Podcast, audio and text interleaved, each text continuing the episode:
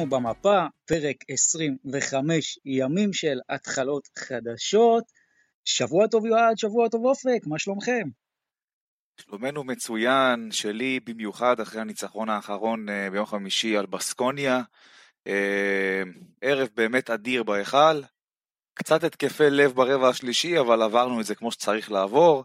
אה, הפועל ירושלים עם עוד הצגה, הפעם בצרפת, יש המון על מה לדבר, הפועל תל אביב גם, יהיה כיף. ואי אפשר לשכוח את ההפתעה שהכינה לנו מבית, מבית הפועל ירושלים, נושא שכמובן נדסקס עליו וננתח את המשמעויות שלו, וזה כמובן השריף החדש בעיר, יש, יש מלא על מה לדבר. בהחלט, כבר ניכנס לזה, לתוך כל הסיפור המעניין שקורה פה בימים האחרונים, ובכלל, יש לנו פרק מאוד מיוחד היום, גם על הבעלים החדשים בהפועל ירושלים וכל הסיפור הזה, בכלל, על הפועל ירושלים שנראית פנטסטי, במיוחד באירופה בחודש, חודשיים האחרונים, אנחנו נדבר גם על חולון, מה קורה שם, הפסד חמישי ברציפות, 0-5, פשוט לא מה שבחולון תכננו. מכבי תל אביב, שפתאום מוצאת עצמה עם רגל ועוד כמה אצבעות כבר בשלב הבא, ונסגור עם הפועל תל אביב, שנראה שמתחילה להתאושש. אז זה הפרק שלנו, אבל כרגיל, קודם כל, כותרות בשעה של כדורסל באוטוסטרדה הכי מהירה באירופה. יועד, מה הכותרת שלך? וייד בולדווין, חברים. וייד בולדווין במשחקים האחרונים נראה... אמ, אתם יודעים, אני לא רוצה להשתמש פה בהשוואה מוגזמת יותר מדי, אני, אז אני, אני לא אגיד אנטוני פארקר, אבל אני אגיד שמשהו די קרוב לזה מבחינת הדומיננטיות, הביטחון, אה, המהלכים שהוא עושה, ההתעלות שלו בממש כמעט כל התקפה שמכבי צריכה סל הוא עושה, אה, הוא מעמיד מספרים מטורפים במשחקים האחרונים, אה, אחוזי קליעה, אני חושב שהוא מעל 45% במשחקים האחרונים, מחוץ לקשת, שזה מדהים בעיניי, ואתם יודעים, לורנזו בראון, לורנזו בראון, זה מאוד פופולרי לדבר, אבל במשחקים האחרונים, חבר'ה, זה וייד בולדווין, זה לא לורנזו בראון. טוב, אני אקח את זה מפה, כי הכותרת שלי מתחברת לגמרי לכותרת של יועד. מי שלא יודע, אה, אולי חלק מהמאזינים לא יודעים, אני ויועד אה, מנהלים את אה, קבוצת האוהדים הכי גדולה של, של מכבי תל אביב בפייסבוק, אנחנו כבר עומדים על 22 אלף חברים. ומיד אחרי המשחק נגד בסקוניה, אני באופן אישי העליתי סקר עם תוצאות מאוד מאוד מעניינות.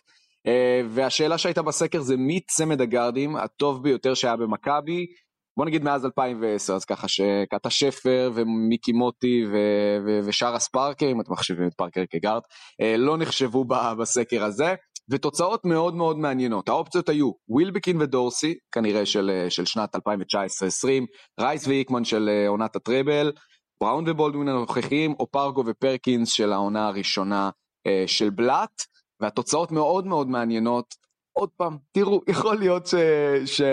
הטיימינג של, של הסקר הזה קצת מטעה, כי עכשיו בראון ובולדווין מאוד מאוד פופולריים, כי הם זוכים ל-573 הצבעות, וזה כמובן מספר פנומנלי.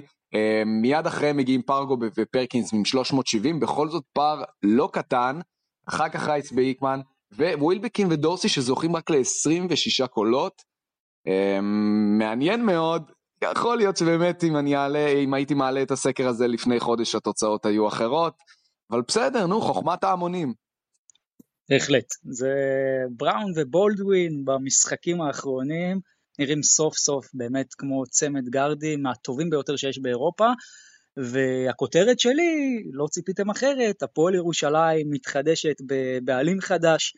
מתן אדלסון זה האיש שרוכש את הפועל ירושלים, בעצם רוכש את זה ממשה גרינברג וממייקל דייוויס, ו-70% מהמניות של הפועל ירושלים כרגע עוברות לידי מתן אדלסון, כידוע, מתן אדלסון בן למשפחת אדלסון, אחת המשפחות העשירות בעולם, הון מוערך של כ-34 מיליארד דולר, וזאת רכישה שמאוד יכול להיות שהולכת לשנות פה את פני הכדורסל, לא רק הישראלי אלא גם האירופי. מה צריך לשים לב? כבר בהתחלה כמה נקודות מאוד מעניינות. נקודה ראשונה היא השאלה מה הולך להיות התקציב של הפועל ירושלים.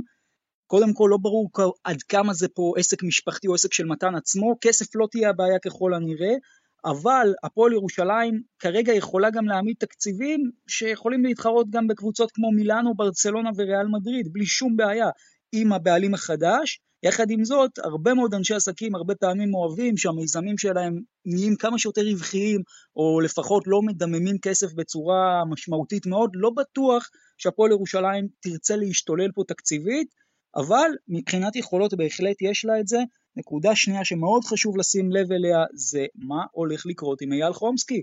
כי אייל חומסקי כידוע מחזיק כיום ב-20% מהמניות של הפועל ירושלים, אבל ב-100% מזכויות הניהול, זה כמובן משתבש ברגע שקורית הרכישה הזאת, והשאלה אם הוא הולך להישאר בתוך המערכת או הולך אולי בכלל לצאת החוצה, אנחנו יודעים שכבר הקבוצה של מתן מנסה גם לרכוש את החלק של אייל חומסקי, אבל עוד לא ברור מה הולך שם, זה מאוד מעניין.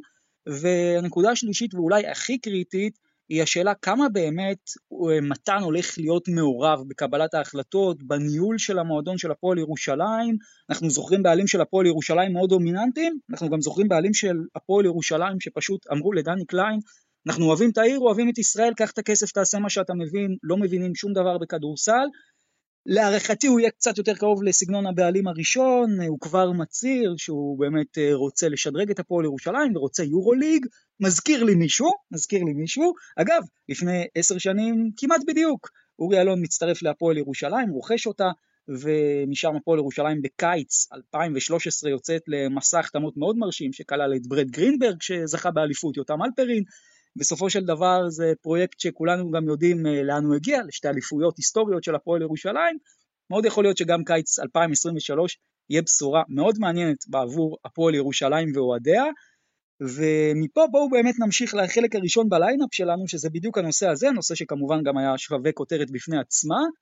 אותי מעניין, ובעיקר מה אתם אומרים, הזווית שלכם, גם כאוהדי מכבי תל אביב, כי אני זוכר את מכבי תל אביב, שאורי אלון מצטרף, קצת מתחילה לאבד את זה, עושה גם כל מיני שטויות, אנחנו זוכרים את השנים של אורי אלון, מכבי לא באמת uh, התנהלה נכון. מעניין אותי גם מה אתם אומרים על ההצטרפות הזאת, אבל גם דברו איתי קצת על הזווית של מכבי בקטע הזה. אה, קודם כל בקשר למה שאמרת שמכבי לא התנהלה נכון בשנים האלה בגלל אורי אלון, אני לא מסכים איתך, זה לא היה בגללו. אה, אבל כן, אני אגיד את דעתי זה לראשונה. מאוד, זה מאוד מאוד כן? הוסיף לחץ למערכת. כאילו, החתמת דנטה, פתאום כל ישראלי, שתי הקבוצות אורבות להם, מכבי לא התרגלה לסגנון הזה, זה מאוד מאוד הלחיץ את המערכת. תראה, אני לא יודע עד כמה באמת יש אמת בפרסומים על אה, דנטה סמית מאז, אבל בוא, עזוב, זה לא הנקודה, בוא, בוא נדבר תכלס. Uh, אני פעם ראשונה מביע את דעתי, את דעתי בעניין הזה, uh, וזה יקרה כאן. אני חושב שהמהלך הזה של מתן אדלסון להפועל ירושלים, יותר רעש וצלצולים ממה שעושים מזה. זאת אומרת, כמובן שזה אמור לשנות את פני הכדורסל הישראלי, כן, אני לא אומר שלא, אבל מכאן ועד הדיבורים על יורוליג, אה, חבר'ה, אנחנו רחוקים שנות אור, הפועל ירושלים תהיה קבוצה עם בסיס כלכלי הרבה יותר גדול ממה שיש לה עכשיו. אבל uh, מכאן ועד יורוליג אני לא, לא חושב שזה רלוונטי, כי בסוף היורוליג זאת ליגה סגורה, לא כל אחד יכול להיכנס מתי שבא לו, uh, ובניגוד לטווח שאורי אלון קנה את הפועל ירושלים, שזה היה הרבה יותר ריאלי מעכשיו, אני חושב שעכשיו זה הרבה פחות ריאלי מאז, uh, אבל כן, כמו שאמרתי, הפועל ירושלים תהיה קבוצה חזקה מאוד בשנים הקרובות, כמובן, אם תהיה התנהלות נכונה אה, בפן המקצועי. אה, כמובן, אם ישמרו על המשכיות ממה שיש להם עכשיו, יחזקו איפה שצריך. בקיצור, כמו שאמרתי מקודם, זה מהלך מצוין עבור הפועל ירושלים. דרך אגב, אני לא סגור על זה שהם יישארו בליגת האלופות של פיבה. אם, אם המטרה של הבעלים שלהם היא יורוליג, כמו שהוא הצהיר, אז אה, חבר'ה, עזבו עכשיו שריון, הדרך היחידה להגיע לשם זה לשחק ביורו-קאפ כרגע. אז אה, זה גם אה, דיון מעניין ש, שצריך לדבר עליו, בואו נראה מה, מה יהיה. טוב, אני, אני רוצה לתת איזה דעת, בוא נגיד דעת אמצע, כי אני לא אוהד הפועל ירושלים ואני לא מאוד מתרגש מה, מהדבר הזה באופן אישי, אבל אני, אני כן רואה את הערך המטורף שיכול, שזה יכול לתת להפועל ירושלים, אבל באמת, אני חושב שזה חוצה גבולות אם אתה אוהד מכבי או אוהד ירושלים או אוהד נס ציונה זה לא משנה אנחנו לא באמת יודעים. מה שאנחנו יודעים זה שמשפחת אדלסון משפחה מאוד מאוד עשירה אנחנו יודעים שמתן לפחות מה שנאמר עליו זה שהוא פטריוט ישראלי פטריוט אה, אוהב כדורסל אה, וצריך לראות איך הדבר הזה קורה אנחנו גם לא יודעים איזה סוג של בעלים אנחנו נפגוש סביר להניח ש... כזה שרק מחתים, מחתים כרטיס מה שנקרא, נותן מזומנים ו- ו- ולא רוצה לשמוע, זה גם לא יהיה הסיפור, אבל סביר להניח שאורי אלון vibes לא, לא, לא יקרה, כי קודם כל אנחנו לא מדברים על אה, אורי אלון ממש ילד שגדל ב- ב- ביציעים של מלחה אה, וממש הגשים את, החל... את חלום חייו. אני רוצה להאמין שמתן אדלסון לא, לא, לא בא מהסגנון הזה גם אם יש לו איזושהי זיקה מסוימת לעיר אה, ולהפועל ירושלים. לא נראה את הסטייל של אורי אלון, לא נראה סמיילי בטוויטר ש, שמטריף פה את כל, ה, את כל הרשת. אנחנו צריכים לראות קודם כל כמה מזומנים הוא הולך להזרים, כמו, ש, כמו שדרור אמר בתחילת הפרק, יש, יש הרבה אנשי עסקים שעם עם כמה שהאוהדים מאוד מאוד לוחצים על העניין הזה, רואים בדבר הזה כביזנס ורווח. אה, וגם אם יש להם, אם הם רואים בזה אופק כלכלי, הם לא רצים עכשיו להזרים אה, מזומנים בלי הגבלה. כן יש פה פוטנציאל עצום עצום עצום בטח דווקא יועד אני לא הסכמתי איתך כל כך לגבי התזמון כי אני חושב שעכשיו עם הדיבור גם של להכניס קבוצות מדובאי וממש לפתוח את הליגה אה, של היורו ליגה אפילו ל, יש דיבור על 24 קבוצות דברים כאלה דווקא זה מקום מצוין כרגע להפועל ירושלים כדי כדי להשתלב. כן אבל, אבל בטווח הארוך בשנים הקרובות זה לא אמור להיות רלוונטי לפחות לפי הדיווחים האחרונים כן אבל אה, בסדר בסדר קודם כל זה גם משהו שנבנה לאט לאט. אה, אנחנו מדברים אבל זה, אני חושב שזה דווקא כן ריאלי ששנתיים מהיום אה, כבר היורו לגדל ל-20 קבוצות ואולי שנה לאחר מכן ל-24, כלומר זה, זה, זה בתוכניות, זה בתוכניות של, אה, של בודירוגה, אז אנחנו צריכים לראות, לראות מה, קורה, מה קורה בעניין הזה, אבל כן דווקא בעיניי התזמון הוא מצוין לדבר הזה. זה פרויקט מאוד מאוד מבטיח, מאוד מאוד ככה גורם לאופטימיות בקרב אוהדי ירושלים, בטח אחרי השנים הלא משהו שהיו אחרי עזיבת אורי אלון. אבל גם הרבה סימני שאלה. דרך אגב, אני חייב להגיד שאני די מבסוט מהמהלך הזה. יכולות חברים בעצם מה יהיה. אתם לא יודעים, אף אחד מאיתנו לא יודע מה יהיה, אבל מבחינת יכולות, תקנו אותי אם אני טועה, זה פעם ראשונה בהיסטוריה שלהפועל ירושלים הולכות להיות יכולות כלכליות יותר גבוהות ממכבי תל אביב, תאורטית לפחות. בפוטנציאל. בפוטנציאל, כן. שם. בפוטנציאל, כן, זה שם לחלוטין. אבל, אבל אנחנו לא תראה, לא יודעים אני, מה יקרה. אני, כאילו, נכון. כאילו, אני יכול להגיד גם על אורי אלון. רגע, אני רוצה להגיד רגע על אורי אלון. אורי אלון, וזה עוד, אנחנו מדברים על מישהו שבאמת מאוד מאוד אוהב את הקבוצה בכליות שלו. אה, הוא, הוא אוהב את הקבוצה, ועדיין גם הוא, שהוא בן אדם מאוד מאוד עשיר, אל תדאגו לאורי אלון, הבן אדם הזה חתיכת ווינר וחתיכת מצליחן בכמעט כל דבר שהוא נוגע בו. גם הוא לא עכשיו שם את כל הונו בהפועל ירושלים. ככה שאנחנו צריכים לקחת הכל בערבון מוגבל, בטח את מתן אלדסון, בחור בן 24, שהוא כנראה מדבר אנגלית קצת ואוהב את ירושלים ובוא בוא, בוא נראה אני לא בטוח שעכשיו הוא, הוא מאוד מאוד ממהר לשפוך פה 100 אה, מיליון אה, דולר אה, תקציב בעונה לא 100 מיליון דולר הגזמתי קצת אני... אבל עדיין 100 מיליון שקל. אני חייב להגיד שאני די מבסוט אפילו מהמהלך הזה. תשמע, אני אוהד מכבי תל אביב, כן, ופתאום באה קבוצה עשירה ממול מישראל, זה אמור קצת להדאיג, אבל אותי ספציפית, אני חייב להגיד לך את האמת, זה אפילו משמח, כאילו. עצם העובדה שיש עוד קבוצה עם בסיס כלכלי גדול כזה בארץ, אני מסתכל על זה בצורה שזה אפילו יתרום למכבי, שהיא תראה עוד תחרות ממול בזירה הישראלית, והיא עצמה גם תשקיע יותר. אתה מבין? אז אני חושב שתחרות יכולה לעשות טוב באיזשהו מקום, אה, נכון. והלוואי שזה מה שיקרה. נכון, בתיאוריה תחרות תמיד, אה, תמיד גורמת לכולם לפרוח אצל כולם, אבל כן ראינו שבש, שבשנים שהפועל ירושלים, לא סתם, שתי השנים הכי גרועות של מכבי תל אביב, שזה 15 עד 17, הם בהכרח גם כנראה השנים הכי טובות של, של הפועל ירושלים בעידן אורי אלון. זה מאוד הלחיץ את המערכת. אה, ומכבי תנסה, בוא נגיד, תצטרך להתרגל לדבר הזה, פשוט מי היה מאמין שנוכל להגיד שזה לא כזה תלוש מהמציאות, שיש מצב שבשנים הקרובות נראה שלוש קבוצות ישראליות ביורוליג, זה, זה רחוק מאוד, זה רחוק מאוד, שלא תבינו אחרת, הלכת... אבל זה לא דמיוני, זה לא דמיוני כמו שאנחנו חושבים. נכון, תראה, אמ, אני חייב להגיד כאן, הלכת רחוק מאוד כאילו, גם מכבי, גם הפועל תל אביב וגם הפועל ירושלים. דיברתי על נס ציונה, מה קורה לך? כן, אני תראה... רוצה לקחת אתכם רגע לקהל של הפועל ירושלים, כי בסוף אני קצת בהלם מהתגובות של הקהל של הפועל ירושלים בימים האחרונים, יש הרבה מאוד התנגדויות שלא היו בתקופה שאורי אלון הצטרף, גם לא היו אז רשתות חברתיות כל כך פעילות ולא היו אה, קבוצות אה, פייסבוק אה, כמו שיש היום, למרות שהיה אז פייסבוק וגם לא, לא וואטסאפים וכל מיני דברים כאלו, אבל בסוף רוב, אני לא אגיד רוב, אבל חלק גדול מהקהל של הפועל ירושלים לא אוהב את המהלך הזה, מפתיע מאוד, אה, יש טיעונים שבעיניי הם שפלים לגמרי, זה, זה טיעונים שהבן אדם לא בא מהמחנה הפוליטי הנכון והוא לא ראוי להיות הפועל, וגם טיעונים מאוד שפלים לדעתי לגבי הגיל שלו, שמה זה רלוונטי, ראינו פה בעלים בני 70 שעושים שטויות, ודווקא הבעלים הכי צעיר של הפועל ירושלים גם היה זה שהכי הצליח, אבל יש גם טיעונים ש... הם כן אפשר לחשוב עליהם, כמו האם הבן אדם רציני, בעיקר חששות של התחלה. תראה, אני, אני ממש יכול להבין את זה, אני, אני אומר לך אמיתי, כאילו, מ, מ, מהבחינה של איך שהם מסתכלים, מי זה הילד שמנת האמריקאי הזה שבא וקונה את המועדון שלי, אתה מבין? זה מישהו, יועד, שיכול לשים הרבה מאוד כסף, ולהביא את הפועל ירושלים למקומות שהיא לא הייתה בהם, ואתה יודע מה אני חושב? נכון, נכון, אבל תראה, אחרי הכל אנחנו יודעים... אני חושב שהקהל של הפועל ירושלים מאוד מאוד מפחד, חלקים ממנו, חלקים ממנו, מאוד מפחדים, ותופתעו אולי לשמוע, מסיטואציה שהפועל ירושלים תצליח. תחשבו על זה רגע, הצלחה זה תיק. להיות מועדון גדול זה תיק. זה אומר שיש יותר קהל חדש, יותר אוהדים שלא מכירים את השירים, יותר אוהדי הצלחות, חד משמעית. זה גם אומר שהרבה אנשים שהיום מרגישים שהם נמצאים במקום טוב והם משמשים כפטרונים של המועדון מטעם עצמם, כבר לא יהיו שם.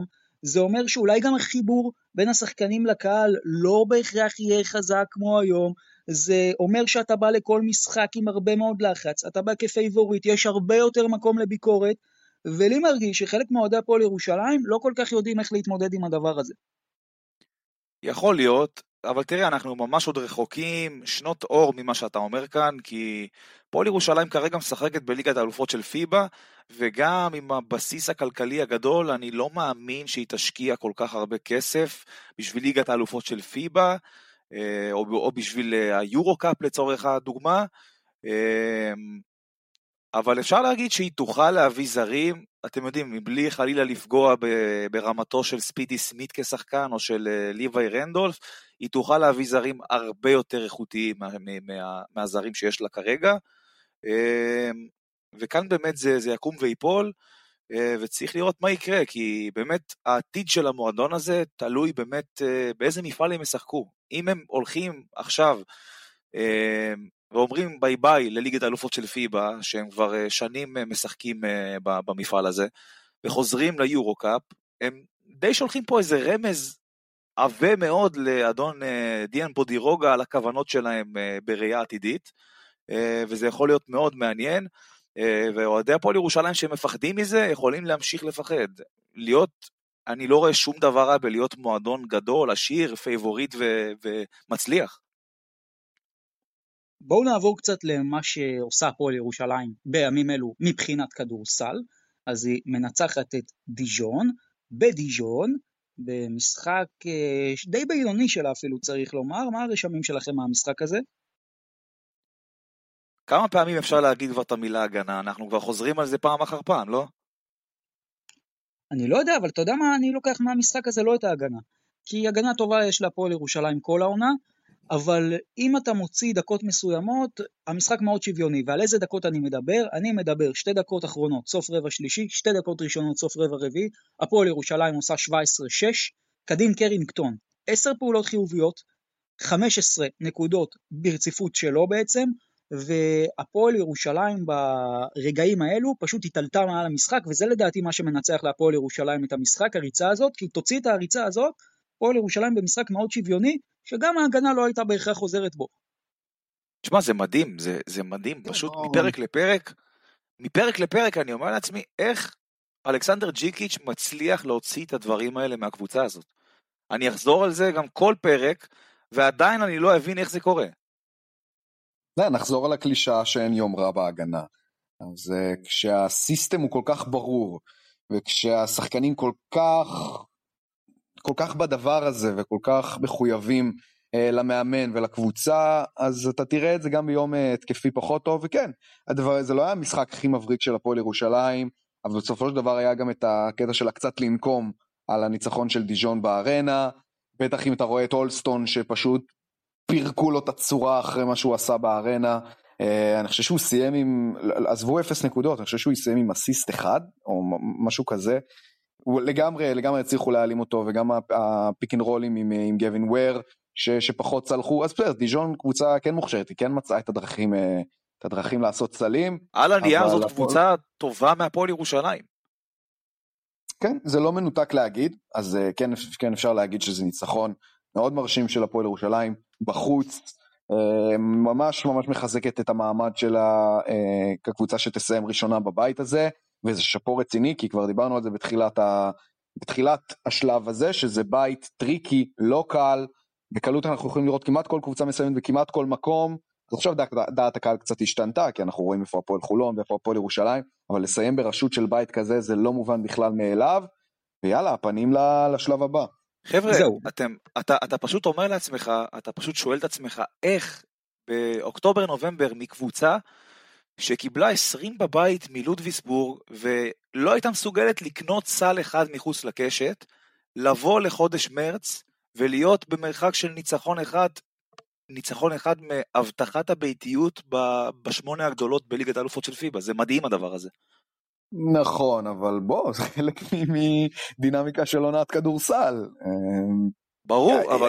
יש הפסדים מבזים, זה קטע כזה, בטח של קבוצות חדשות כמו הפועל ירושלים, של כמעט, אה, כמעט אה, עשרה, עשרה שחקנים אה, חדשים, מאמן חדש. בעיניי, בעיניי זה מדהים אחרת. אפילו ברמה יותר קיצונית ממה שקורה ב, ב, באופן רגיל, כאילו, כי לבוא מרמה כזאת ולהתעלות לכזאת רמה עם קבוצה לא הכי מוכשרת, זה בעיניי דבר מדהים, ועוד עוד, אני מאמין שעוד אנשים ידברו על זה הרבה. אני לא מסכים אבל לגבי הכישרון. זה לא, לא יודע אוקיי, שוב. נדבר על זה. כן. מה אתה אומר, דרור? אני אומר קודם כל כמה דברים. צריך, אני רגע רוצה כן לשים את זה בפרופורציות. אה, קודם כל מבחינת העונה של הפועל ירושלים, נכון שבהתחלה זה היה נראה קטסטרופה. אבל צריך להודות שבהתחלה הפועל ירושלים עשתה הרבה פחות ממה שהיא הייתה שווה במשחקים הראשונים. אנחנו ציפינו להרבה יותר, כולנו פה בפריוויו דיברנו על זה שהפועל ירושלים, מהבית של לודוויסבורג, דרושפקה ובקן צריכה לסיים אחד, אולי עם תחרות קלה עם לודוויסבורג, אף אחד לא באמת חשב שהפועל ירושלים הולכת להתרסק בבית הזה, והתחילה להתרסק בו, האמת משחק אחד, אבל זה, זה היה נראה יותר מזה, ו- ואז היא מתייצבת ובאמת מראה לנו כדורסל ממש יפה, אז אנחנו אומרים וואו, אבל אם אני שם רגע את הדברים, את הכל בפרופורציות, כל הסיפור הזה של הפועל ירושלים העונה, אז בואו נודה באמת, הפועל ירושלים העונה עדיין לא נפגשה עם קבוצה ששווה את הטופ 8 במפעל הזה של ה-BCL, עדיין לא נפגשה עם קבוצה כזאת, היא לא נפגשה לא עם טנריף ולא עם מלאגה שהן הקבוצות החזקות בפער, לא נפגשה עם מורסיה למשל, שהיא קבוצה שבאמת יש לה סגל מרשים מאוד,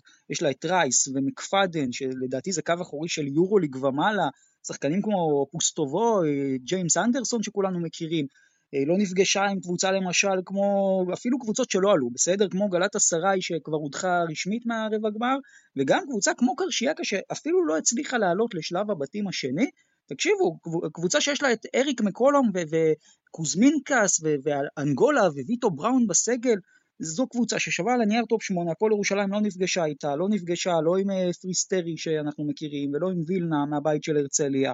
אז בסוף, אני לא יודע, שוב, הפועל ירושלים באמת בעונה מעולה, אבל המבחן האמיתי עוד לפניה, וצריך להזכיר עוד קבוצה אחת שאנחנו מדברים, טלקום בון זאת קבוצה שגם יכול להיות שבתחילת העונה לא הרבה ספרו אותה, אבל בואו תתחילו לספור את הקבוצה הזאת, כי מעבר לטי.ג'יי שורטס והאוקינס ומורגן, זו קבוצה שיש לה 22 ניצחונות ב-23 המשחקים האחרונים, 10 רצופים ב-BCL, 13 רצופים בסך הכל, גם היא קבוצה שהפועל ירושלים מאוד מאוד מאוד לא תרצה לקבל לדעתי בשלב הבא, זה יכול לקרות רק אם היא מסיימת במקום השני, ולכן אני אומר, מצד אחד הפועל ירושלים מאוד מרשימה, וגם הנה, כמו שיועד אומר, מנצחת קבוצות כמו דיג'ון, שאולי על הנייר אפילו קצת טובות ממנה, מצד שני עדיין לא התמודדה מול השמנת של המפעל הזה, ואם אנחנו מסתכלים באמת על גם לאן הולכת הפועל ירושלים ועד כמה חשוב המשחק בסטרסבורג, אז ככה, קודם כל, מקום ראשון יבטיח להפועל ירושלים בעצם סדרה עם ביתיות מול אייק אתונה או מלאגה, המפסידה במשחק בין השתיים שבעצם הולך להיות בשבוע הזה, יבטיח לה אולי גם סדרה מול אה, ריטס וילנה או מנרסה, ריטס תעלה אם היא תנצח ב-13 הפרש מהמקום השני, אם מנרסה תנצח או תפסיד עד 13 הפרש היא גם תעלה מהמקום השני, או בעצם סדרה מול מורסיה. אם הפועל ירושלים מסיימת 2, פה הסיפור מתחיל טיפה להסתבך, כי זה לא רק סדרת חוץ, זה או לקבל את בון, או לקבל את תנריף, ששתיהן כבר הבטיחו את המקום הראשון, או מלאגה וואי קטונה, שוב, תלוי מי תנצח, ומסובך. זה כבר כנראה יותר מסובך, למרות שלדעתי מלאגה, מורסיה וטנריף, אלו קבוצות שאתה גם לא רוצה לקבל אותן, לא עם סדרת בית ולא עם סדרת חוץ. תראה, אה, אמרת מקודם שהפועל ירושלים עדיין לא פגשה קבוצה ברמה של טופ 8. היא פגשה את מכבי תל אביב, לא? איזה פעמיים, וניצחה אותה. במפעל, כן, בוודאי. גם מכבי וגם הפועל תל אביב, אגב. שתיהן. כן, אז אני, אז אני אומר, אז זה לא כזה מדויק, למרות שזה בזירת הליגה, כן, אבל היא כן פגשה קבוצה ברמה גבוהה, אם אפשר לקרוא לזה ככה, אה, וניצחה אותה פעמיים בתצוגות תכלית, וניצחון אחד מהם היה גם על תואר. אז אה, פועל ירושלים הוכיחה כבר השנה שהיא יכולה להתמודד מול קבוצות חזקות, זה לא איזה משהו חדש לנו. כן, עדיין, נכון? אבל זה, זה שונה. אנחנו יודעים שכשזה בגזרת הליגה, דברים נראים אחרת. אה, יכול אז, להיות, אז אבל... לא, לא, לא אבל רגע, אני רוצה להיות. לסיים איתכם, אני רוצה לסיים איתכם את, אה, את סאגת הפועל ירושלים בשאלה ש... שאני חושב שמדברים עליה גם בפיד, אה, בפיד הפועל ירושלים, ת, ת, תחזק אותי דרור אם אני צודק, אבל שאלה מעניינת, אמנם זה לא כזה פייר לשפוט, כי עדיין העונה הזאת לא הסתיימה, אבל אני אשאל אתכם ככה ובואו נסיים את זה בקצרה כל אחד יגיד מה הקבוצה של הפועל ירושלים החזקה לדעתכם בעשור האחרון אז אני אתן את הפועל ירושלים הנוכחית הפועל ירושלים של 19-20 עם ג'י קובן וקטש וכולי או הפועל ירושלים של 16-17 בסדרה מול אה, גרן קנריה עם אה, אמר ג'רלס דייסון וכולי. 16-17 אפשר להתקדם חברים. לא, מה, זה, מה בדיוק זה, השאלה? להשוות את העונה ל-16, 17 או 19, 20 זה, זה לא לעניין.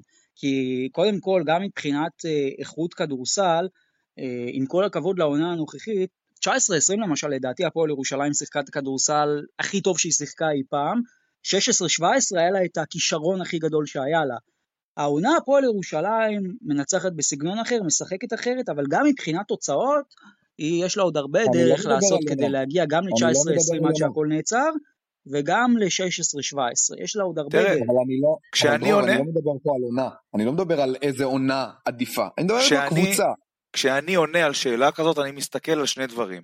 אחד, כמובן איכות הסגל, מאמן, אה, וכמובן ההישגיות.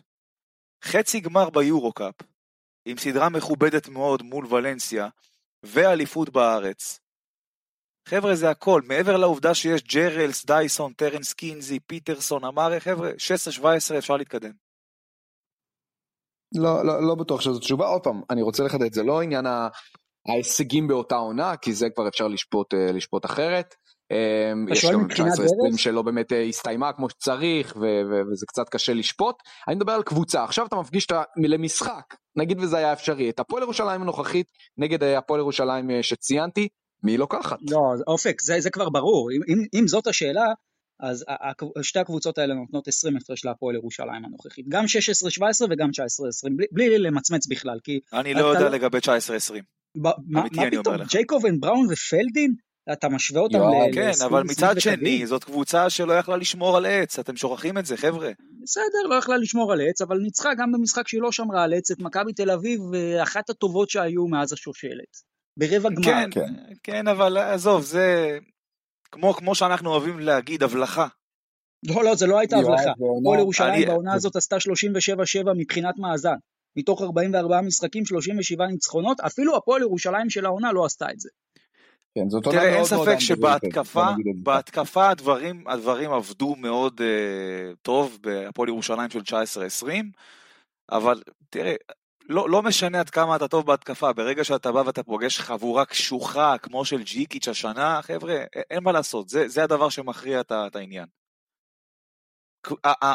משחק ההתקפה כבר לא ייראה כמו שהוא נראה, טוב, כנראה שלעולם לא נדע. זה, זה כן. בטוח. טוב, מעניין מאוד, אבל אולי צריך לתת לעונה הזאת להימשך ובאמת אה, לראות לאן זה ילך. רגע לפני שאנחנו עוברים לחולון, הימור שלכם לגבי המשחק בצרפת, האם הפועל ירושלים מנצחת ומסיימת מקום ראשון, או שהיא מועדת ומסיימת במקום השני, מה אתם אומרים? מנצחת ומסיימת ראשון. סתם תחושת בטן של, אה, של מעידה, אה, אז אני אלך עם שטרסבורג. אני גם אה, חושב שירושלים כן תנצח, למרות שצריך לציין שהיא לא ניצחה על אדמת צרפת קבוצה שהיא לא דיז'ון בערך ב-18 שנה האחרונות, אבל אני חושב תמיד יש פעם ראשונה. כן, תמיד יש פעם ראשונה. ובואו נעבור להפועל חולון. אה, נעשה לה כמובן פרק אה, סיכום עונה בשבוע הבא, מכובד, אבל יש בכלל מה להרחיב על קבוצה שפשוט לא הופיעה לשלב הבתים השני? אמ, אני חושב שזה ברמה המנטלית, אמ, ברמת העייפות גם, אנחנו דיברנו הרבה מאוד על אה, שחיקת הג'ו רגלנדים של העולם, ואני חושב שבאיזשהו מקום זה יתנקם בהם, חבר'ה. צריך להגיד את זה. אמ, כן, עוד פעם, זה היו, כשמשחקים באים לפרוטוקול, אז גם הקהל בא קצת עייף, אה, והפועל חולון ראו, ראו במשחק ש... שהיא, שכבר אין לה על מה לשחק וראו את התסכול הגדול מה, מהעונה הנוכחית. עוד פעם, נבוא, נסכם את זה כמו שצריך ונרד לפרטים בפרק של השבוע הבא. כרגע זה, זה, זה, זה קצת מבאס לראות uh, מהצד, בוא נראה מה יהיה בשבוע, במחזור האחרון, אולי הם יצליחו טיפונת להציל מהכבוד האבוד ולסיים עם איכשהו להמתיק את הגלולה הזאת שנקראת ליגת האלופות uh, של נכון, העונה ו- הנוכחית. וגם לפני משחק נגד מכבי תל אביב. נכון, זה גם, אה, עוד פעם, זה יכול לפעמים דברים שיכולים, עוד פעם, מה זה לשנות עונה? כלומר, גביע ו- וליגת האלופות היא כבר לא תיקח. אבל איך תדע, אולי קצת פתאום... להרים היא- את המורל. בדיוק, יכול להיות שפתאום איזה שני, שני, אם היא תופסת את מכבי תל אביב ביום שהוא לא משהו, למרות שבמצ'אפים הקודמים אה, בין הקבוצות זה היה נראה מאוד מאוד חד צדדי. אבל איך תדע, אולי פתאום תצליח אה, להעלות איזה- איזשהו אה, גל מסוים לקראת הישורת האחרונה.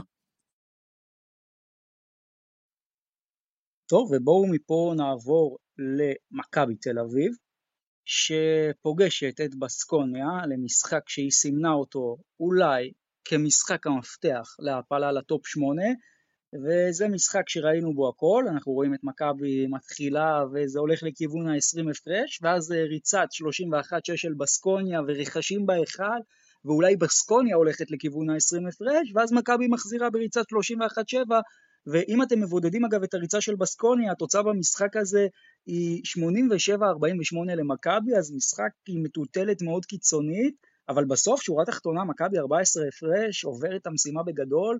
בואו נדבר קצת על מה שהיה שם, וייד בולדווין, התפוצצות מטורפת, ובכלל, מכבי בשבוע, שבועיים האחרונים, זה, זה מרגיש משהו אחר. תראה, קודם כל, סוף סוף שחקן של מכבי מתפוצץ על אקסית שלו. אני לא זוכר דבר כזה במשחקים, בשנים האחרונות. תזכירו לי, אולי קרה דבר כזה. אני לא חושב שזה, ב- שזה כל כך משנה מי עומדת ממול, פשוט וייד בולדווין בכושר מפלצתי, אז שימו לו גם את, אה, גם את מילווקי בקס, כנראה הבן אדם הזה יסי כן, יפוק את השלושים. לחלוטין. תראה, אני, אני חייב להגיד פה, אני שמתי לב למשהו במשחקים האחרונים.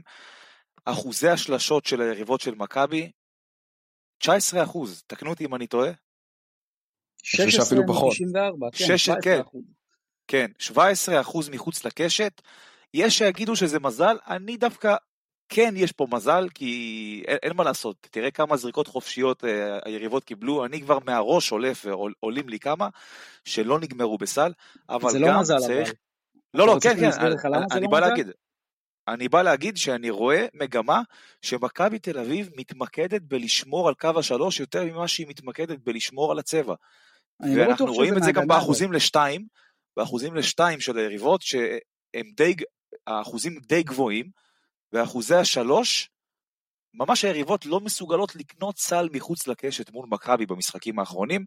אמ, ומכבי, אני, אני, לפי מה שאני רואה, היא שמה דגש על, על החלק הזה, אה, שמירה אדוקה על קו השלוש, אה, וזה חשוב, זה חשוב, אבל גם צריך לשמור בצבע, כי קבוצה אמ, שתקלע קצת יותר טוב, וגם לא יהיה לה, וגם יהיה לה את החופש פעולה הזה בצבע, זה כבר יהיה יותר קשה לנצח אותה, וזה אספקט שאנחנו נצטרך לשפר. אה, אבל בקשר למשחק, הצגה, מה, מה יש להגיד פה? הצגה התקפית. בסקוניה היא לא מקבוצות ההגנה הגדולות שיש ליורוליג להציע, צריך לומר את זה. אה, דרך אגב, גם בדקות שהם רצו עלינו, זה גם, זה נגרם, אפשר להגיד, מעיבודים של מכבי, לורנזו בראון שם באמת איבד כדור פעם אחר פעם והם רצו למתפרצות. אני, ואתם יודעים, אני אמרתי שהריצה של מכבי גם תגיע אחרי זה, השאלה רק איך בסקוניה תגיב. אתם יודעים. נכון, נכון, אבל אני רוצה לשאול אותך, למה לדעתך היריבות של מכבי פתאום התחילו להעיף שלשות כמו משוגעות? למה זה קורה? מאוד פשוט, מאוד יכול פשוט. יכול להיות מלחץ?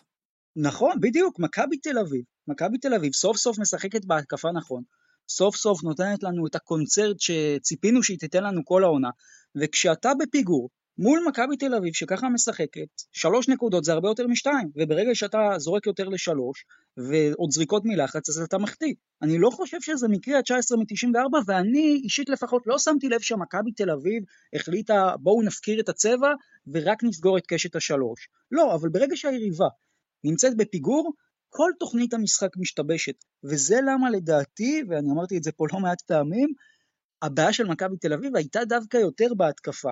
כי ברגע שמכבי משחקת ככה בהתקפה, זהו, אי אפשר באמת לעצור את הקבוצה הזאת, אתה צריך גם להתעלות מאוד בצד השני, ו- וזה מייצר הרבה מאוד פאניקה. הקבוצות ששיחקו מול מכבי, לא בסקוניה, ובטח לא נדולו אפס, וגם לא פנר, הם לא שיחקו נכון. לא ככה אתה צריך לא. לשחק מול מכבי. בסקוניה, בסקוניה לא משנה מי היריבה שהיא פוגשת, היא תשחק בקצב מהיר. זה, ו- וזה לא משנה איפה הם משחקים ונגד מי. ברגע שאתה שיבואו בא... לארנה. מה זה? שיבואו לארנה. כן. אז אני, אני בא להגיד, ברגע שאתה בא ליד אליהו נגד מכבי תל אביב ואתה מנסה לשחק מהר, אתה יורה לעצמך ברגליים. אין פה, אין פה משהו אחר להגיד, כאילו, אתה לא יכול לבוא להיכל ולשחק מהר ולצפות לא, לא לחטוף בראש. ובסקוניה, זה השיטה שלה, זו קבוצה שמשחקת בקצב מאוד מהיר, ואני חושב שכאן היא הייתה צריכה לשנות את הסיסטם שלה, ולשחק טיפה יותר איטי, להרגיע יותר, כי אין מה לעשות, שאתה בא ואתה מנסה לרוץ באולם כזה, מול קבוצה כזאת, אמ, אתה, אתה, אתה, אתה טועה, אתה טועה, אה, והם שילמו על זה. קודם כל אני איתך דרור לגבי עניין המשחק התקפה, זה מאוד מאוד משפיע הדברים האלה.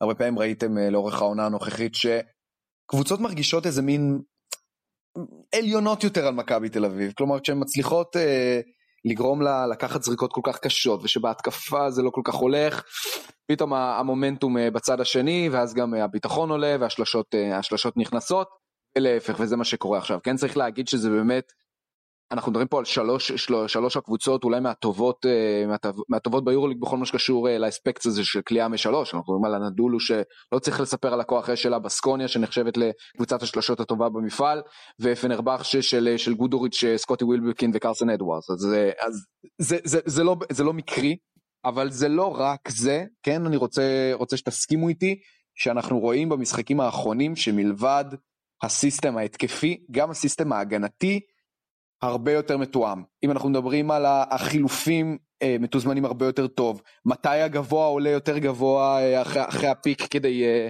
כדי ללחוץ על מוביל הכדור, בכל מה שקשור לעזרה בפוסט אה, מ baseline, הכל מאוד מאוד סיסטמטי, נכון, מתוכנן. גם שמירות כפולות. שמירות כפולות, זה מרגיש, זה מרגיש system, וגם צריך להגיד לגבי עודד קטש ואנחנו מאוד מאוד נהנינו לרדת על עודד קטש בעניין הזה שהוא מאמן מאוד מקובע שלא מכין את הקבוצה שלו למשחקים וכאילו יש שיטה בהתקפה ובהגנה והולכים איתה באש ובמים לא כל כך רלוונטי מי עומד ממול. אבל נכון. גם בהמשך להתאמות של, אה, של משבוע שעבר אה, מהשבוע הטורקי גם על ארקין גם על, גם על קלאתס. פה גם ראית תוכנית משחק גם התקפית וגם הגנתית מאוד ברורה כלומר מתקיפת הרגליים והגובה של היידיגר והאוורד ואיך שמביאים את קוצר ל pick and roll ובהגנה עוד פעם ראינו את האפקט הזה ש- ש- שקטש שם אה, פעם אחת את קולסון פעם אחת את מרטין מול מוביל הכדור שזה קלטס וטומפסון. יש פה משהו שהאסימונים מתחילים ליפול גם לשחקנים ואולי גם לקטש שמראה שהוא כן מצליח להגמיש את עצמו תוך כדי שמתקדמת העונה. ואנחנו גם בדעת הקהל כלפי קטש כרגע, קצת במעמד אחר. חבר'ה, אני חושב שפרגנו מספיק. בוא, בוא נדבר קצת על, על... כן, בוא נדבר קצת על נורות אדומות. דרור מקודם דיבר על, אה, על משחק ההתקפה השוטף של מכבי במשחקים האחרונים.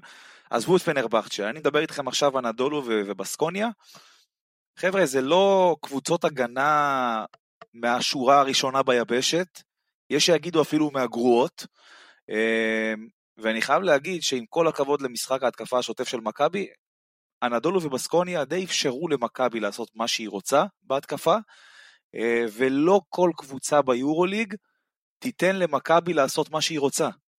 כי... בסדר, יועד, אבל גם ראינו את מכבי תל אביב הנוכחית משחקת כדורסל התקפי גרוע וגורמת לקבוצות הגנה ממוצעות, אפילו ממוצעות מינוס, פתאום להרגיש איזה אריות בכל מה שקשור להגנה. אז כן, בוא, בוא, בוא, בוא נפרגן כשאפשר. כלומר, גם אם לא, אה, כן. בסקוניה ואנדולו לא קבוצות הגנה אה, מאוד מאוד חזקות, מכבי תל אביב ידעה לחרבן במכנסיים גם מול, גם מול קבוצות בינוניות. בהחלט. זה, זה נקודה ש, שצריך לפרגן עליה. אבל כמו, כמו שאמרתי, נורה אדומה יש.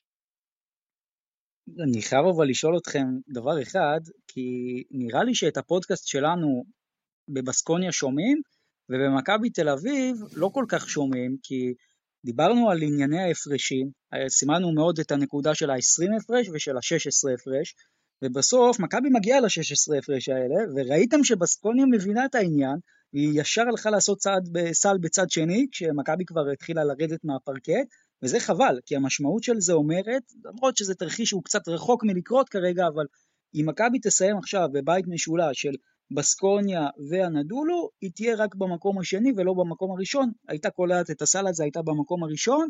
בית משולש של מכבי עם אה, פרטיזן ובסקוניה, בגלל שמכבי לא הגיעה ל-20 הפרש, אז מכבי תהיה בו אחרונה. אבל למזלה, בגלל שלקובנה יש גם אה, מאזנים לא טובים עם הקבוצות האלה, אז בעצם אם קובנה תצטרף לבית הזה, מכבי עדיין תישאר או שלישית או שנייה, אז אני אומר בזהירות, מכבי כרגע בפוזיציה באמת שאסור לה לאבד את זה. כלומר, זה... גם תרחיש צמוד כבר לא שם. זה בידיים של מכבי, אה, כבר מהמשחק הקרוב מול וילרבן. אם שם מכבי תדע לקחת את המשחק, אני מאמין שהיא תסגור את הסיפור כבר uh, בעוד שבועיים מול, שני, מול שתי האיטלקיות uh, ותבטיח את הפלייאוף. Uh, ואני חישבתי בשבת קצת את המשחקים וזה, אני, אני הגעתי למסקנה שאם אנדולו לא עושה חמש מחמש, היא לא בפלייאוף. Uh, היא צריכה לנצח הכל בשביל להיות שם, וגם זה לא בטוח שהיא תהיה שם. אם היא מפסידה עוד משחק אחד, הסיפור שלה נגמר באופן רשמי. זה גם אני צריך uh, להגיד. אבל אני חושב שהמשחק של, המשחק שיכריע לאן העולה של מכבי הולכת, זה המשחק בשבוע הקרוב מול וילרבן. כי למרות המשחקים האחרונים, אני חייב להגיד, חבר'ה, אני עדיין מפחד ממשחקי חוץ. אומנם מפתיע לשמוע אתכם, כן? למרות שזה גם וילרבן, עדיין יש לי חשש ממשחקי חוץ, ואנחנו מכבי ואנחנו תמיד יודעים לבעוט בדלי. בואו נחכה עם ההצהרות, זה עדיין לא נגמר, אבל אני מקווה שזה, שזה ייגמר בקרוב ואנחנו נצליח סוף סוף להבטיח את הפלייאוף. כן, יש אופטימיות, הכל בסדר. אה, וכבר, עוד פעם, אנחנו רואים גם בין היתר בקבוצה של, אה, שלי ושל יועד של האוהדים, כבר זהו, מתחילים אה, להגיד, מונקו, לא, ברצלונה, ריאל, אולימפיאקוס, מי כבר עדיף לפגוש אה, לסדרת פלייאוף. אז בואו נירגע, הכל, זה, זה, כן אפשר לשמור על אופטימיות, אבל זה עדיין לא, לא מובטח. אמ, אבל זה כן בוא נגיד שהסיכויים הם טובים גם כשמסתכלים על רצף המשחקים של מכבי ובעיקר כשמסתכלים על רצף המשחקים של פרטיזן של ז'לגיריס גם בסקוניה אין לה את הרצף הכי קל בעולם אז כן צריך לשמור על אופטימיות מבחנים חשובים באמת מול וילרבן ומול האיטלקיות בתקווה גם להגיע למצב שבז'לגיריס אתה לא חייב לנצח אה, וזה כבר עניין של משחקים אה, על מיקומים ודברים כאלה. תראה זה, זה, זה יכול לקרות רק אם, אם התוצאות שאתה צריך שיקרו, יקרו באמת, כאילו. אבל בגדול, זה, זה, זה, אני, אני מאמין שזה די הגיוני, כי אני ראיתי את הלוז משחקים של שאר הקבוצות, אני מאמין שזה כן ילך לשם, ושלוש משלוש של מכבי בשלושת המשחקים הקרובים יבטיח לפלייאוף עוד לפני המשחק בקובנה.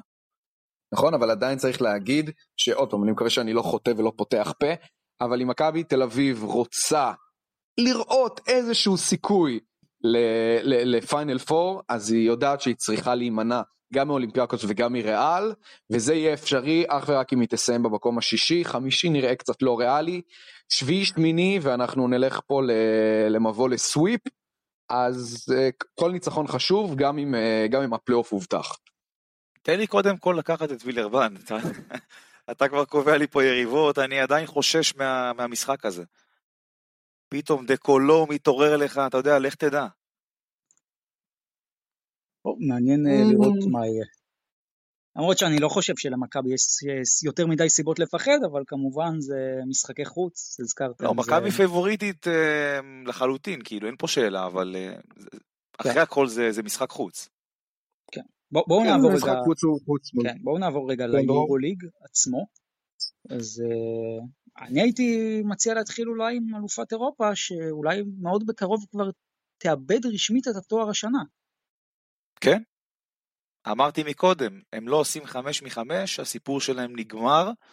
אה, זאת אומרת, כבר אה, במשחק הקרוב, שהם, אם הם יפסידו איזה משחק בקרוב, יהיה אפשר לסגור את הסיפור שלהם באופן רשמי. מה, מה קורה שם? כי ראינו את המשחק מול מדריד, משחק ענק של הנדולו אפס. משחק שאתה אומר, זהו, חזרו רשמית.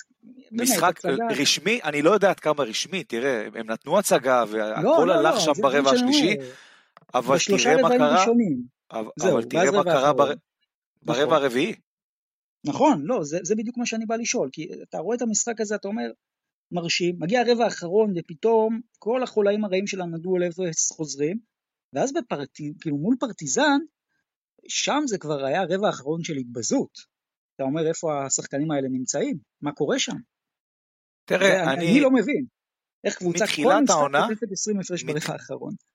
מתחילת העונה רואים משהו שבע בקבוצה הזאת, משהו שבע שם, ואתה משלב את זה עם ההחתמה של, אתה יודע, שחקן דומיננטי כל כך כמו וויל קלייבורן, וזה מה שאתה מקבל. אני חושב שהם משכו את הספינה הזאת שנה אחת יותר מאוחר, שנה אחת מאוחר יותר, אה, ועכשיו הם כנראה משלמים על זה. אה, גם, חבר'ה, אפשר להגיד עד מחר עד כמה אה, אנטה ז'יז'יץ', שחקן טופ יורוליג גדול. אני חושב שבדקות שהוא משחק, כמות הנזק שהוא עושה היא בלתי נתפסת. למרות שהתקפית, סטטיסטית הוא בסדר, אבל הגנתית, בכל דקה שהוא משחק, האיש מזיק לקבוצה הזאת. וגם במכבי זה קרה, אמנם פחות מהשנה, השנה במשחקים שאני רואה מהם זה יותר בולט, למרות שהוא משחק פחות, אה, אבל אה, אני חושב שהנדול הוא די טעתה די טעתה בהחתמות של ה... בחיזוקים שהם עשו בקיץ, אה, והם משכו את הספינה הזאת שנה מאוחר יותר.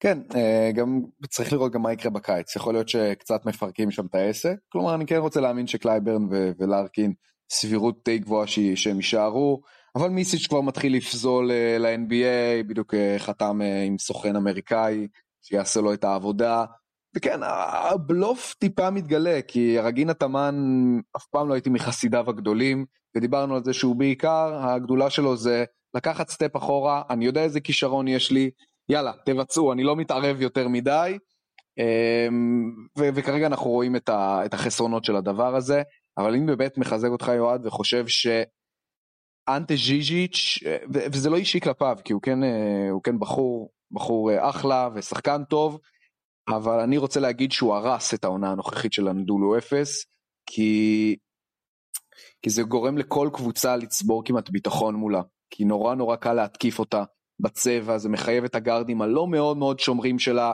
לחפות על, ה, על החוסרים של, ה, של ההגנה בצבע, וזה כבר מבלגן את כל האירוע, וגם כישרון כמו באנדולו לא מספיק, תוסיף על זה עונה מרובת פציעות, אין, השנה, השנה זה לא, קשה לראות את זה קורה.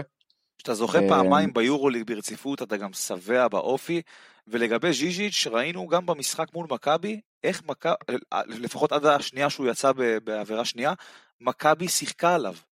פעם אחר פעם. כן, מכבי ו- לא המציאה את זה, אבל כאילו כל, כל קבוצה כמעט שפוגשת אותם. כן, אה, כן, בהחלט, בהחלט. אבל עשינו, עשינו טוב ששיחקנו עליו, ובאמת אה, הלכנו על החולשה שלהם. לפחות ב- בדקות הראשונות. יש סיכוי לדעתכם שפנרבחצ'ה מידרדרת לקרב על המקום בשמינייה? לא. לחלוטין. 17, לא 11? לרמה הזאת. לא, לא, לא לרמה הזאת, לרמת ה... אולי תהיה מחוץ לפלייאוף. כן יכול להיות שנראה אותה באזורי המקום שישי, אולי אפילו מכבי תעלה עליהם, באמת אה, תעשה, תעשה את הרצף ניצחונות הקרוב, אה, ופנרבח שקצת אה, קצת תמעד, אז אולי נתחיל לראות, אבל אני לא רואה אותה בשום סצנריו מסיימת מחוץ לשמינייה, לא... תראה, אני חושב שבשביל. אני חושב שבשביל שפנרבכצ'ה תסיים מקום חמישי, מכבי תצטרך לנצח הכל. זה לא נראה לי סביר. לא, לא בטוח, המרחק כרגע הוא, המרחק כרגע הוא שני משחקים אם אני לא טועה, מפנרבח שגם עם משחק חסר, אמ, וגם יש להם סדרת משחקים לא מאוד מאוד קלה.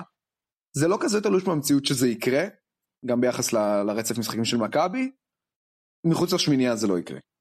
בוא נגיד שאם ברצלונה מקום רביעי, עזוב אותי מ- מלסיים חמש, תן לי שש. אוקיי, אבל עוד אה, נקודה מעניינת שקורית פה, זאת מילאנו שנעצרת אחרי שישה משחקים שהיא רק מנצחת. האם זה מוציא אותם מחוץ למאבק? כמובן לא רשמי, אבל בעיניכם זה סוגר סיפור? די סוגר סיפור, כן, אבל שמע, שאפו, הם נתנו משחק אה, אדיר, צמוד, והם הם לחלוטין היו שם. כן, קצת, קצת כואב על העניין הזה, בסדר, גם מול ריאל מדריד, אה, אין מה לעשות, אבל כן, אני חושב שעוד פעם, נראה את זה ממחזור מחזור לאט לאט. אה, ניפרד מכל מיני קבוצות אה, מהמלחמה, אני חושב שכרגע אפשר להגדיר את זה שקבוצות שהן באמת בתמונה של, ה, של השמינייה, הייתי לוקח את מכבי, בסקוניה, פרטיזן, ז'לגיריס ואולי ולנסיה. אה, בשביל האחרות, גם אם זה לא באופן רשמי, אני מרגיש שהסיפור סיפור די גמור. גם ולנסיה אולי אפילו הייתי, אומר שם סיפור די גמור. טוב, בואו נעבור להימורוליג שלנו. אז יש לנו בעצם גם משחק השלמה וגם את המחזור ה-30 כמובן. אה, רק נאמר שבסופו של דבר עדיין אין עוד קבוצות שהן רשמית פה מחוץ לתמונה, אבל כן אה, בהחלט העסק כבר מתחיל להתבהר. אז קודם כל אנחנו הולכים על משחק של פנרבכצ'ה מול מילאנו, שהוא משחק השלמה, איך לדעתכם זה הולך להיגמר? פנרבכצ'ה. שתי הקבוצות במשחק מאוד מאוד חשוב, פנרבכצ'ה לא רוצה להגיע למצבים האלה שהיא מתחילה לפחד על המקום שלה, ומילאנו רוצה להשאיר את הסיכוי הקטנצ'יק הזה אולי לעשות את הבלתי יאומן. אני אלך עם הקבוצה הביתית, פנרבכצ'ה. גם אני, גם אני עם פנר. הכוכב האדום מול בסקוניה, הכוכב האדום. וואו, כן, הכוכב האדום. הלוואי, הלוואי שיועד צודק. שמע, אה, זה- כן, בסקוניה לא לא תבוא מנותק. לשמור, אל תדאג, היא היא לא תבוא נכון, לשמור. לא, לא, לא, לא, זה לא מנותק, גם הכוכב קבוצה ביתית טובה, בסקוניה לא. אה, בדיוק. קודם כל הלוואי כאוהד מכבי. אלה השיקולים שלי, דרך אגב. טוב, אתה יודע מה, יאללה, אני גם הולך עם הכוכב. תכננתי להגיד בסקוניה, אבל אני אלך על הכוכב. שכנעתי אותך. כן. אני, אני עם בסקוניה, אה, והיא חייבת את המשחק הזה. אה, פנתנאיקוס ברצלונה, ברצלונה, 20 הפרש. ברצלונה, לא יודע אם 20 הפרש, אבל ברצלונה. כן, גם אני עם ברצלונה, אלבה ברלין מול הנדולו אפס, אנדולו. אנדולו. כן, גם אני עם אה, אפס, ווילרבן מארחת את מכבי, מכבי. מכבי. גם אני עם מכבי, פנרבכצ'ה שמארחת את ג'לגיריס קובנה, פנרבכצ'ה. גם משחק קריטי מאוד לשתי הקבוצות, פנרבכצ'ה. כן, גם אני פה עם פנר, וירטוס בולוניה ריאל מדריד, ריאל מדריד. ריאל, רגע הצצתי, אבל יאללה, ריאל. כן, ריאל מדריד, ויש לנו מונקו ולנסיה, מונקו. מונקו. גם אני מונקו, פרטיזן, בלגרד אולימפיאקוס, אולימפיאקוס. טוב, צריך רגע לתת כמה מילים על פרטיזן בלגרד, כי נכון, אם, אם היא תעשה פלייאוף, זה, זה כאילו נראה על פניו בגלל המאזן ודברים כאלה, משהו מאוד מאוד ריאלי, כן, היא נמצאת במקום 6-7 כזה, אבל כשאתה מסתכל על הרצף משחקים שלה, כשהתחיל באנדולו, על ההיסטור. וכבר מפה, על ההיסטור, באמת, רחמים עליהם, לא נעים להיות אוהדי פרטיזן בימים אלו, אבל הם מצד שני עושים את, ה, עושים את הבלתי יאומן לא פעם ולא פעמיים, משחק בית, וואי, הם, אבל, אבל זה חייב ליפול מתישהו, לא? כאילו ארבעה משחקים מול הקבוצות הכי טובות ביבשת. תראה, מה- מה בשבוע אתם הקרוב יש להם אולימפיאקוס, אחרי זה יש להם את הספרדיות, ברצלונה ריאל מדריד. אני חושב שאם הם. עושים שתיים משלוש, הם יהיו ב- בפלייאוף. אבל ב- לא פלייאוף במשחק הקרוב אני הולך עם אולימפיאקוס. טוב, אני הולך גם עם אה, אולימפיאקוס. חברים יקרים, פרטיזן בלגרד, שום דבר לא מפתיע, סוס שחור, ותיק שסימנתי מתחילת העונה עוד.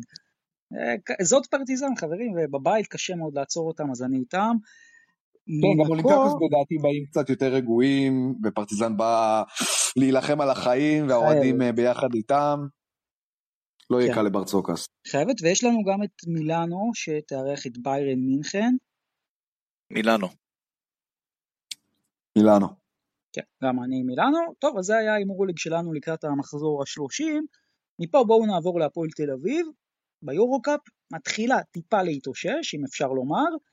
אגב, אתם זוכרים את המשחק ההוא בקנריה, שנורא כעסתי על הפועל תל אביב, ולא הבנתי למה הם היו כאלו פראיירים? אז רק שתדעו שכיום הפועל תל אביב נמצאת במקום השלישי, הייתה מנצחת את המשחק הזה, היא הייתה במקום הראשון. אבל... וגם הייתה- וגם הייתה תלויה בעצמה לסיים. נכון, נכון, אבל אתם יודעים, בסוף אנחנו יודעים איך המפעל הזה עובד, היא יוצאת למשחק בוורוצלב ביום שלישי הקרוב. תשמעו, בסוף עדיין יכולה לסיים באחד משלושת המקומות הראשונים, היא כרגע במקום השלישי. אה, השאלה שוב, אני מסתכל, מתחיל קצת לפזול לבית המקביל, אני פתאום רואה שם איזה בורסה ספור מקום שמונה, נזכר בשנה שעברה, צריך לעשות את החישובים האלה או לא? זאת השאלה שלי. אני חושב שכן, תראה, זה, זה יכול להיות מאוד משמעותי, אה, זהות היריבה של הפועל תל אביב בשלב הבא, כי אתה יודע, פתאום היא מקבלת קבוצה אה, עם כישרון, זה, זה יכול להיות משמעותי הדברים האלה, וצריך אה, גם לדאוג לזה שהם יקבלו את ההגרלה הנוחה, אם אפשר לקרוא לזה ככה, אה, ווואלה, לא בטוח שעדיף לה לסיים מקום ראשון, כמו שאמרת מקודם. בוא, בוא רק נשים את זה בקונטקסט, אולם ובורש כרגע מקומות 5-6 בבית המקביל, ברשיה ובורסה ספור שלדעתי הם יותר טובות, מקום 7-8. כן, בהחלט. אה, תראה, הפועל תל אביב, לגבי הניצחון האחרון שלה, זה היה נראה רע ברגעים מסוימים, אבל הם איכשהו גירדו את זה, אה, וכל אחד אה, חותם על אה, לקחת משחק כזה, למרות שזאת רק המבורג, כן, אבל אה, עדיין הם היו חותמים על זה. אה, המשחק הקרוב שלהם שם בוורוצלב, לדעתי זה הולך להיגמר בתבוסה. 50 אה, הפרש. כן. לא, לא, אל תגזים, לא, בוא לא נגזים, אבל תגיד, מה, מה, מה זה המאזן הזה? אתה ראית את, המאזן של הקבוצה הזאת? 1-15? מה זה? נכון? זה אמיתי או שיש פה איזה באג? זה, חבטות. זה מה שקורה, ש... שמצרפים ליורו-קאפ קבוצות שבימים הטובים גם לא היו במפעל השלישי באירופה. כן, אז אה, וואלה, ותראה, אני באמת, אני, אני מת שהפועל תל אביב תהיה שם. אני מת שהיא תהיה שם, שהיא תהיה במעמדים האלה של החצאי גמר, גמר, ובאמת יהיה פה מעניין. אגב, רק לגבי. רק לגבי הקבוצה הפולנית, נאמר שהם מקום שני בליגה הפולנית עם 17-5 חיובי. ואז, שתבינו את אז, אני. לא רוצה, אני- אז אני לא רוצה להגיד לך מה הרמה של הליגה הפולנית. כן, אומר, אומר דרשני על כל הדבר הזה. אה, כן, אני בעיקר אה, רוצה, רוצה לשאול אתכם מה אתם חושבים על הדיווחים האחרונים שבאים מגזרת הפועל תל אביב, אה, שמדברים על חיפושים אחרי גארד זר נוסף. מעניין קצת מה זה אומר בגזרת ג'ייקובן בראון, גם מבחינת אופי, גם מבחינת פציעות, רוצים לעבות קצת את הקו האחורי. איך, איך אתם רואים את זה? קודם כל זה כנראה מסמן שהוא לא כשיר ב-100% כל כך, ולא, אה, את- אתם יודעים, בשיא שלו. יכול להיות שזה יעזור להם ובאמת יתרום להם, אי אפשר לדעת. כן, יפה, וזה היה הפרק ה-25 שלנו, אנחנו ניפגש פה בשבוע הבא, ושבוע מאוד גורלי, להפועל ירושלים וגם למכבי תל אביב וגם להפועל תל אביב. אז נסכם אותו שבוע הבא, ושיהיה לכולם אה, שבוע טוב ונעים. שבוע מצוין, בשורות טובות. ביי ביי חברים.